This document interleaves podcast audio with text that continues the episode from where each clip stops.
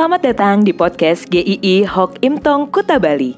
Penginjil Ray Reginaldi akan membagikan renungan harian singkat untuk membawa Anda mengenal dan menyembah Tuhan Yesus, bertumbuh dan menjadi murid Kristus, serta berdampak untuk banyak orang. Jika Anda merasa diberkati melalui renungan ini, silahkan bagikan podcast ini agar orang lain juga diberkati. Inilah renungan hari ini.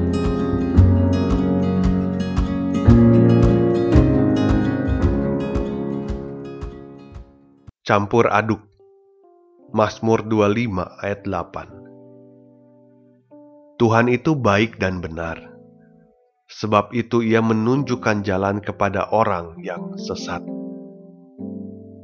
Suasana Mazmur 25 ini seperti perasaan campur aduknya Daud.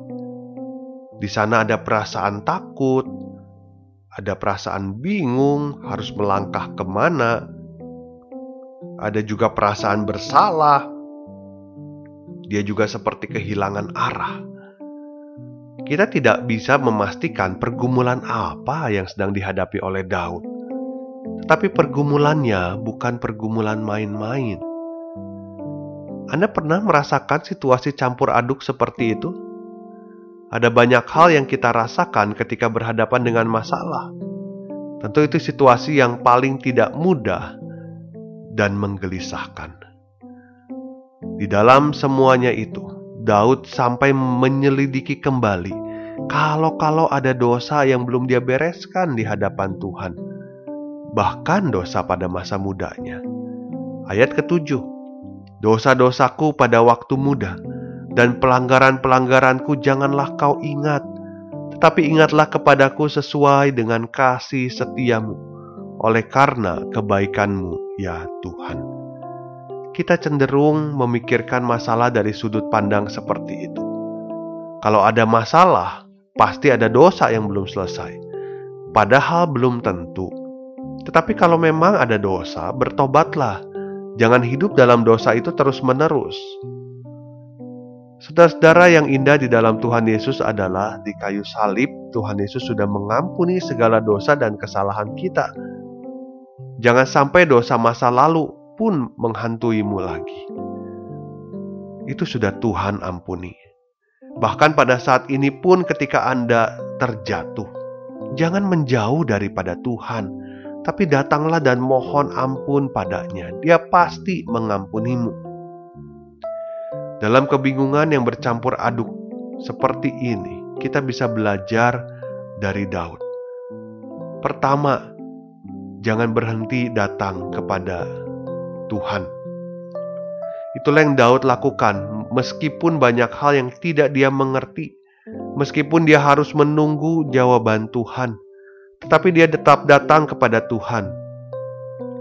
Ayat 1 sampai 7 dia datang berdoa dan memohon kepada Tuhan. Di ayat 11 dia berdoa lagi. Di ayat 16 sampai 22 dia juga tetap datang memohon kepada Tuhan. Saat kita datang kepada Tuhan, Bukan kita kehilangan kekuatan, tetapi justru kita mendapatkan kekuatan itu. Kalau kita kecewa dan meninggalkan Tuhan, justru kita akan kehilangan arah dan semakin dicengkeram oleh ketakutan. Kedua, ikuti langkahnya Tuhan. Daud tidak tahu arah, dia harus melangkah ke mana. Ayat ke-8 dikatakan, Beritahukanlah jalan-jalanmu kepadaku ya Tuhan, tunjukkanlah itu kepadaku. Dia masih kebingungan jalan mana yang harus dipilihnya.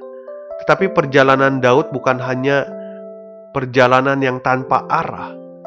Karena bukan Daud penentunya, tetapi Tuhan itu sendiri.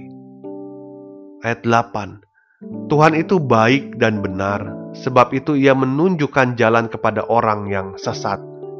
Tuhan yang menunjukkan jalannya, kita mengikutinya Kemudian ayat 12. Siapakah orang yang takut akan Tuhan? Kepadanya Tuhan menunjukkan jalan yang harus dipilihnya. Tuhan tidak pernah menyesatkan kita dan tuntunan jalan Tuhan pasti benar. Sehingga Daud berkata di ayat ke-15, Mataku tetap terarah kepada Tuhan.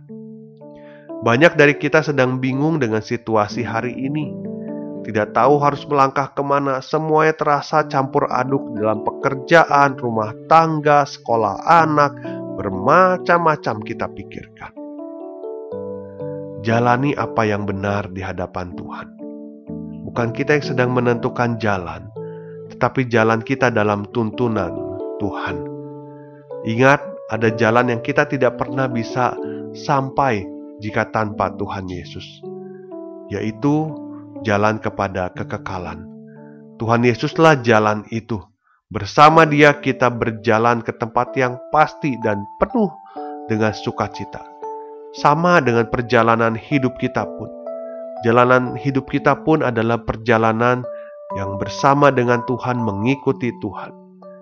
Jika hari ini Anda sedang merasa campur aduk, merasa letih, bingung, mulailah datang kepada Tuhan mulai kembali berdoa.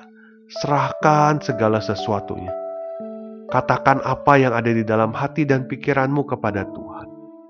Hari ini berdoa, besok berdoa lagi, nanti berdoa lagi, terus berdoa. Dan percayalah, kita berjalan bersama Dia. Ikuti langkahnya Tuhan. Jangan cari jalan yang bertentangan dengan apa yang Tuhan tidak kehendaki. Kiranya di dalam perasaan yang campur aduk ini, kita boleh sungguh-sungguh tetap bergantung pada Tuhan sampai kita melihat ada satu jalan Tuhan, pimpinan Tuhan, untuk kita bisa tetap melangkah. Kiranya Tuhan memberkati. Amin.